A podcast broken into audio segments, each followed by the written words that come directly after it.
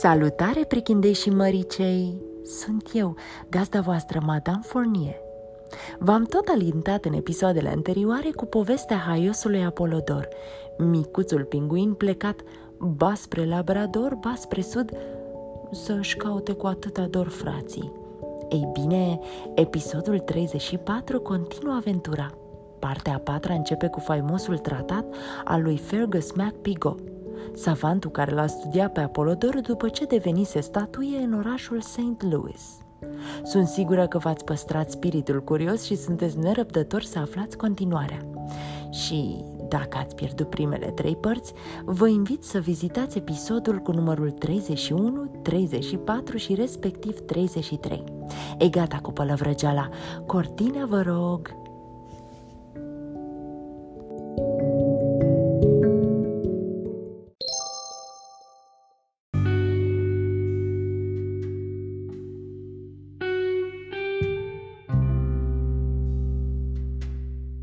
Astăzi citim din Cartea cu Apolodor, de Gelunaum, partea a patra.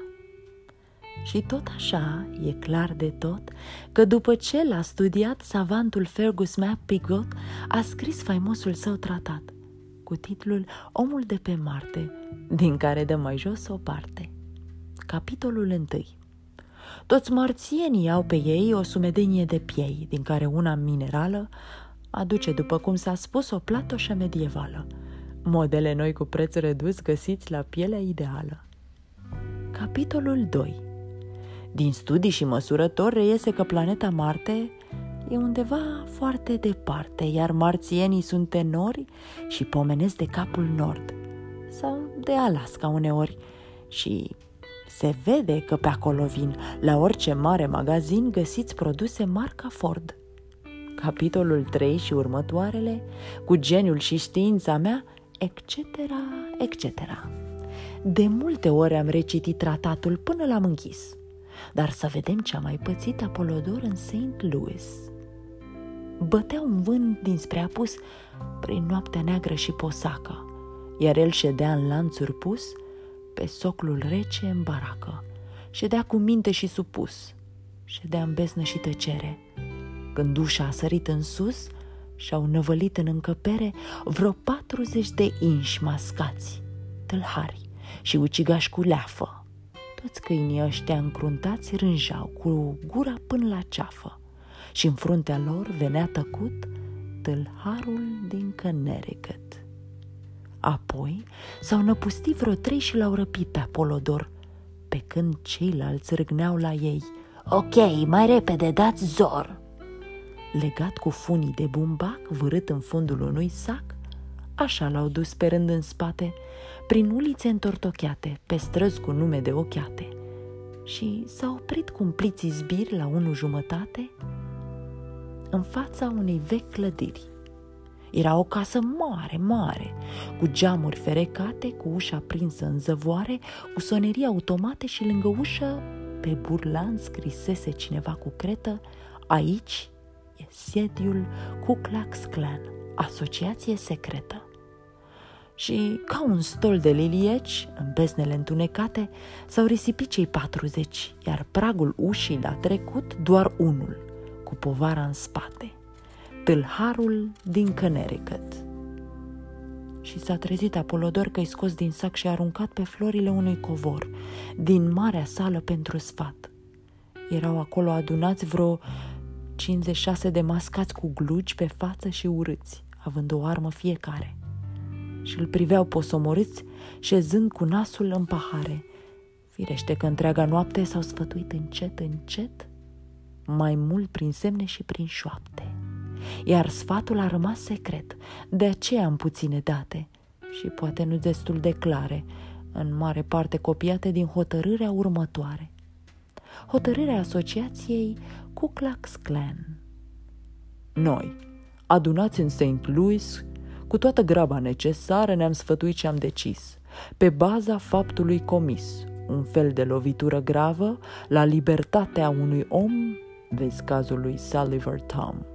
Acest străin va fi trimis pe lună, într-o astronavă. Cum nu o să vină înapoi, acolo va muri firește.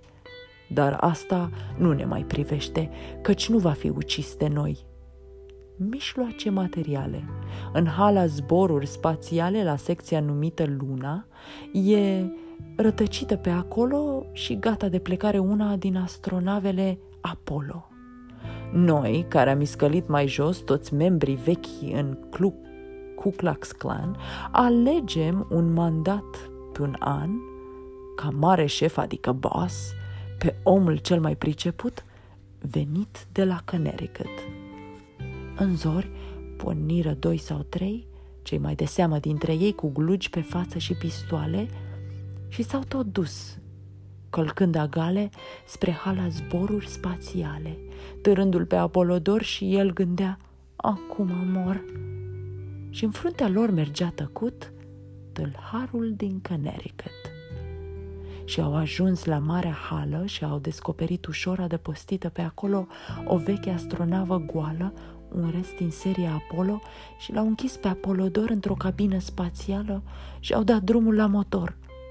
Ce a urmat e de mirare. De aceea m-am simțit dator să copiez de prin ziare întreg pasajul următor.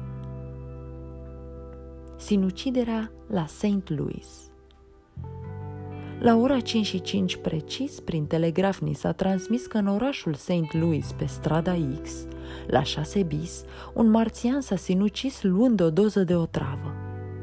Apoi, cu mintea lui bolnavă cuprins de o furie nebună, el, mortul, a pornit spre lună pe o străveche astronavă. Pe străzile din St. Louis emoției de nedescris – la hala zboruri spațiale, acolo unde s-a produs evenimentul de mai sus, e lume multă și e jale. Savantul Fergus MacPigot, la fața locului venit, a declarat E clar de tot. Sinucigașul a fugit. Un singur lucru e neclar. Se pune întrebarea dacă acest nebun, acest fugar, nu-i marțianul din baracă. Savantul are păr pe frunte. Vom reveni cu amănunte. N-am să repet ce au mai scris ziarele din St. Louis. În numerele următoare, nici că a fost părerea lor, căci uh, ne-a lăsat Apolodor această scurtă însemnare. Ca să mai spun ce zbor a fost și cum e fără gravitate, firește, n-are niciun rost. Destul că le-am trăit pe toate, iar după aselenizare am fost destul de curajos. N-am vrut să fac nicio plimbare, nici cu mașina, nici pe jos. Deși pe lună e frumos, și aveam și cască și radar și aparate de filmat și un biscuit în buzunar și un tub cu lapte condensat. Dar, cum era un frig cumplit și eu eram fără palton, am stat un pic, am chipzuit și am apăsat pe un buton și nava a pornit la drum, iar eu am început să cânt și așa se face că acum cobor în goană spre pământ.